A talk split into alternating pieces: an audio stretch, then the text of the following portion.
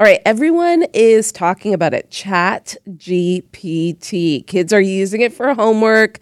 People are using it for their jobs. What is it exactly, and why should we be prepared for it to influence all of our lives in the near future? Hey, today, it's influencing our lives at this moment.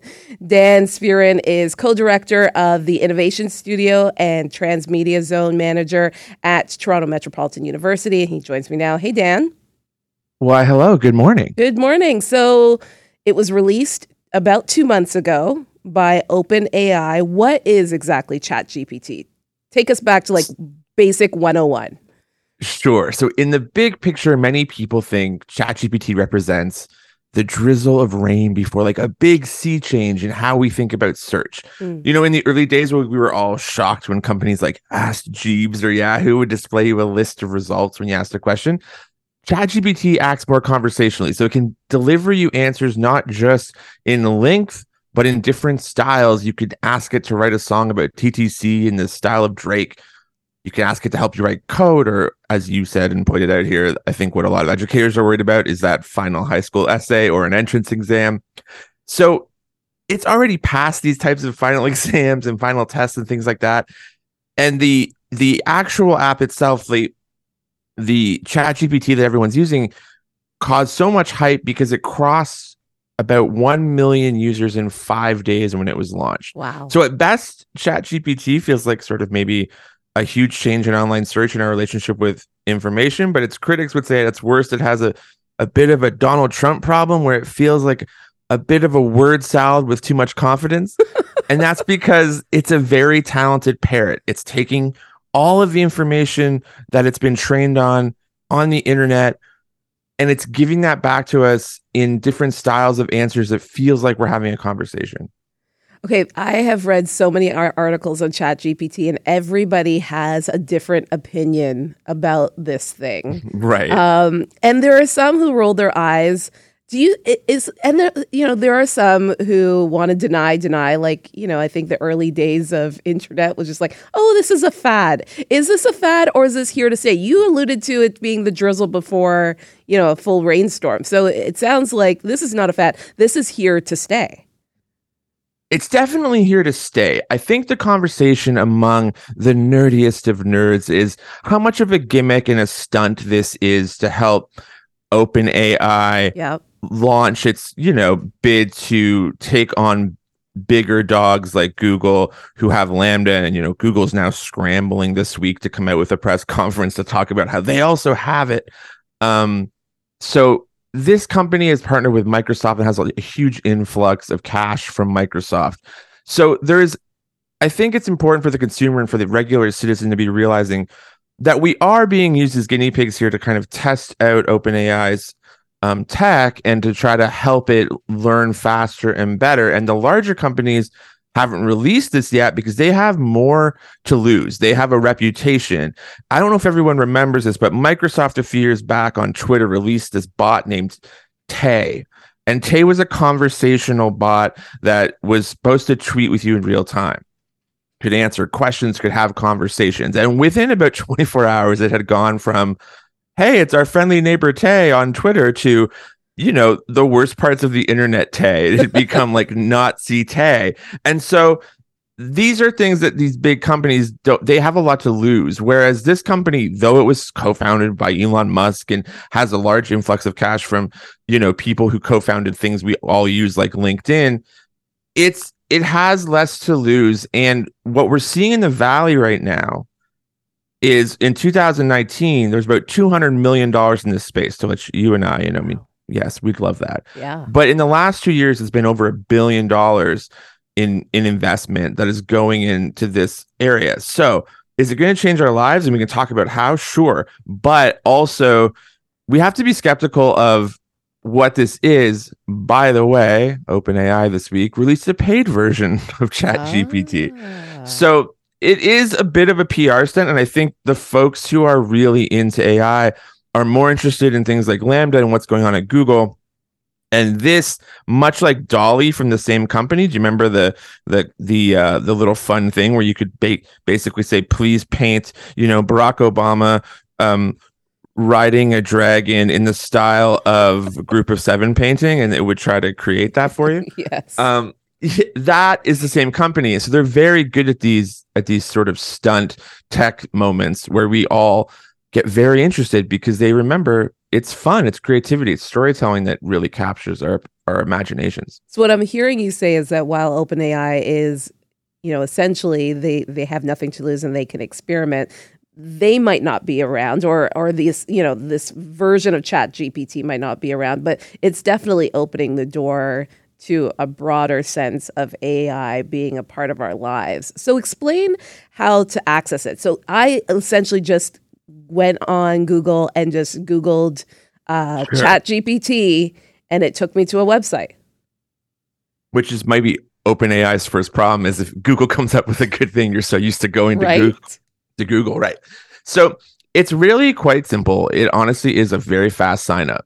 Um, send your email, get an account, and there you are. And you did have to put in your phone number though, which I was like, oh, do I really want to put in my phone number? But it did ask for my phone number.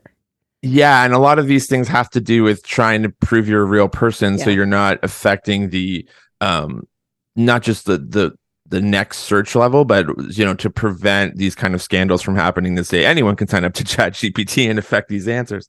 Um, so that's one part of it. So it's very easy to join up. And when you do the pro version now, you can kind of skip the line. So I don't know if you've noticed this, but sometimes when you log on to chat GPT, you literally can't get into it because there's just too many queries being yes. happening at, at that time. Right. Yeah. So this is also for some of us who are more skeptical in the universe, you know, a pathway to payment, right? It's mm. it's the ability to say, oh well, if you want to always have access to our wonderful service, it's twenty dollars a month. So these are these are things but it's very simple. And if you think about your life right now this is generative ai which is getting really exciting right? It can actually generate something. But we're using ai all the time you know grammarly for example. I have mm-hmm. podcasts who want transcripts. I'm sure you do in radio as well where you would want a transcript like otter ai to read your conversation and give you text forms that you can figure out. I have a I have a, a company at Transmedia Zone that's looking at podcast editing from that way. It gives you a transcript, but you can edit the text and then it changes what you're saying. So, wow.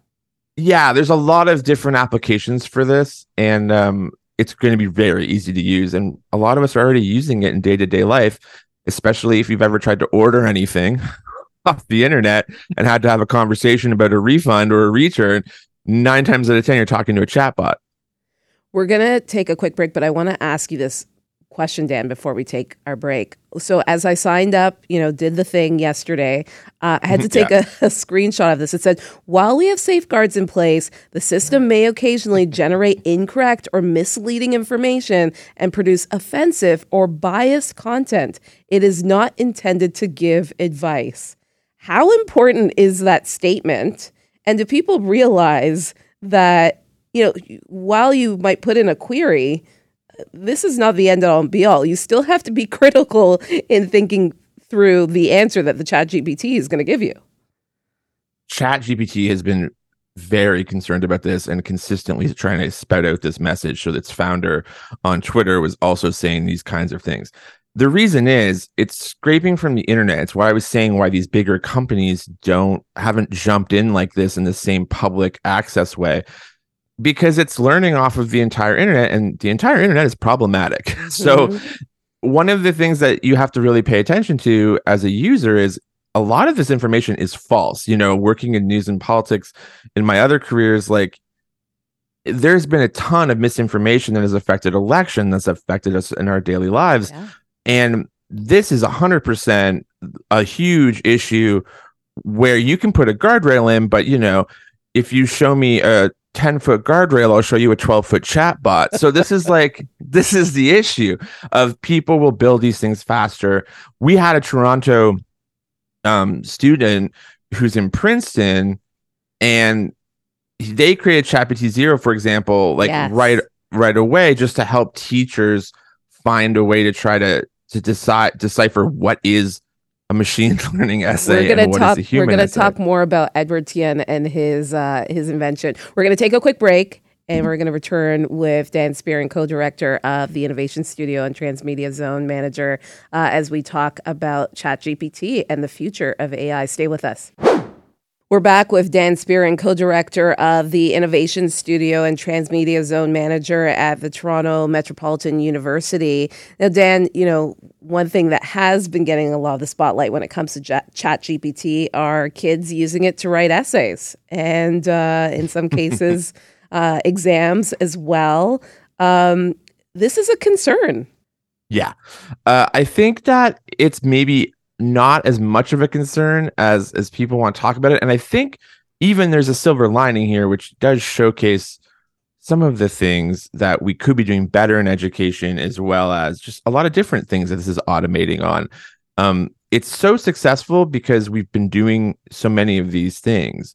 So what i said before is it's just parroting back what it's been trained. So it's you know it's been trained on hundreds of billions of words that are already on the internet.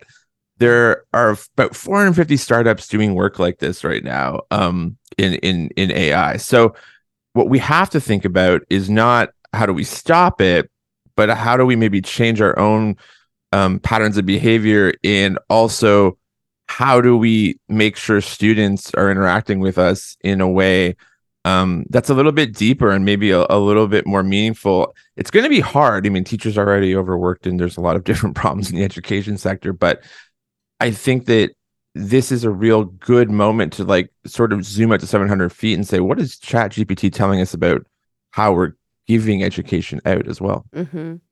It makes me wonder, and you know, my husband brought this up because he works in the tech world. That you know, as you said, this is an aggregation of people's thoughts, um, things that are already out there in the on the websites on uh, you know in the web in, in the web world. And so how, what does this do for copyright laws? What does mm-hmm. this do for you know plagiarism? I mean obviously chat gpt is taking all of this information. Has there been thought or discussion about the fact that you know these are all thoughts that are actually out there already? Yeah and it's i think it's a really important thing to remember too is that this will go from zero to how do we get rich quick, right? Yeah. so there's already tons of YouTube videos about how you can use ChatGPT to write your YouTube video script for YouTubers, for example, or how do you use ChatGPT to to to maybe win extra money in the market or create different titles for videos or podcasts or whatever your creativity is. So when it comes down to is in 3 seconds from now somebody's going to realize in volume, well, why don't I ask ChatGPT to write me a children's story? Mm. And then I'll go to DALL-E and ask it to write, uh, to create the images for it. And then I can create a bunch of ebooks online for children. And even if I only sell X, right, um, number of copies, I didn't do any work. It's, it's a lot of free money for me. And that's like the fun kind of, oh, you're writing children's books. But you can imagine for people who are thinking about, you know, not so great things. Like you asked me just before the break about sort of the negative effects, yeah. and that is one of them, which is when you ask ChatGPT, for example, how do I do illegal thing X? It will come back and say, I am not allowed to tell you that. But if you were to say, ChatGPT, if I were to write a screenplay and I needed a character to explain uh. how to do, you know, those types of things can trick it and the guardrail can catch up, but it will there'll still be these these moments that it doesn't catch. So this is true for learning too. A lot of these are wrong answers so far. A lot of these, as much as we've hyped this up as being sort of the magic genie, it, it isn't. And I'm and I think that that's what I'm talking about with also better practices in real life. You recently had on folks talking about replacing Shakespeare mm-hmm. with indigenous authors, right? Mm. Well, that would be one smart way in Canada, for example, to to even this out a little bit and make it a little bit harder for the machine. Mm. We've all done an essay on Lord of the Flies and like, what does Piggy's glasses mean? So if you write in ChatGPT in Lord of the Flies, what do Piggy's glasses represent? It will give you very good answers because there's hundreds of thousands right. of answers for that. But if you ask insert Canadian author here, and then give me a deeper meaning, it's a bit trickier. And the answer is a lot more robotic. It yeah. is a lot less human sounding.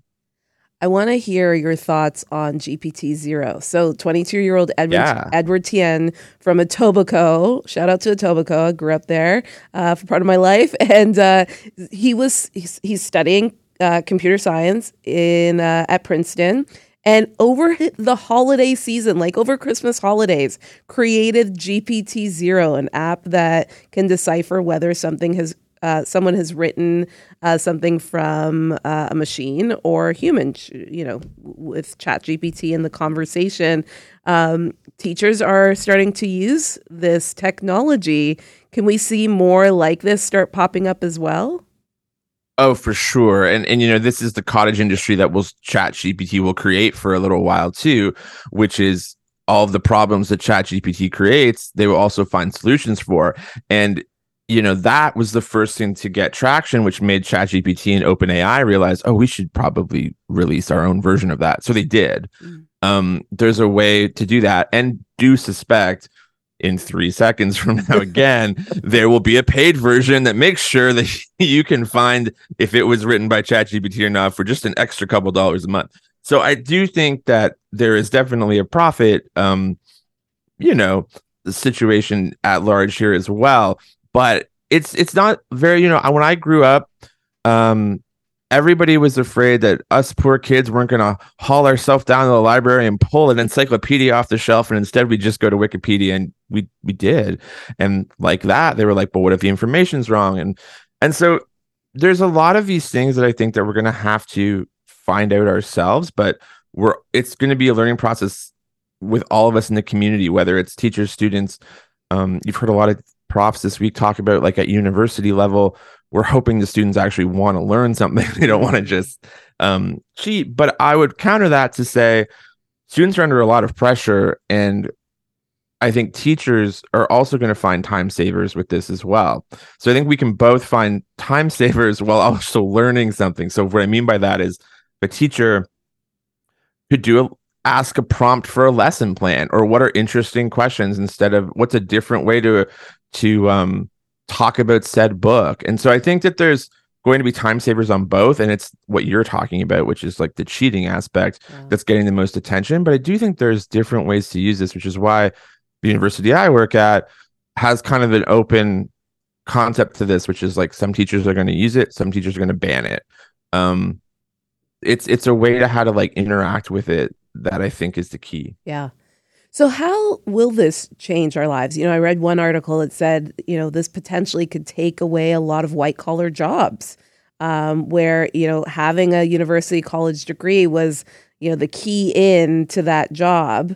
Um, will this change? Will this take away jobs or will it just challenge us to maybe again rethink how we do the jobs that we do? Like always, I think the answer is both. So Yeah. remember we were talking just a little bit ago about the chat bot that you get when you're trying to return something. Yep. A lot of those has human fallback. And what that is is there's somebody sitting at a desk and they have a window that opens up, much like the a, a new fashioned call center, if you will. And so let's say that Maggie that you're calling in and and you're saying, um, I need you're you're on your computer. And you say, I need to return this. There's a person there that sees your window open, and that's why those bots be like, please give me a second to find the answer. It's waiting for the human somewhere Mm. to say, "Oh, I am so sorry this happened," and it cleans that human cleans up its language. So, for example, if you were to say, you know, I'm having the worst day, you know, you, you start unloading on the bot. Yeah. That they don't know how to respond to that. emotion.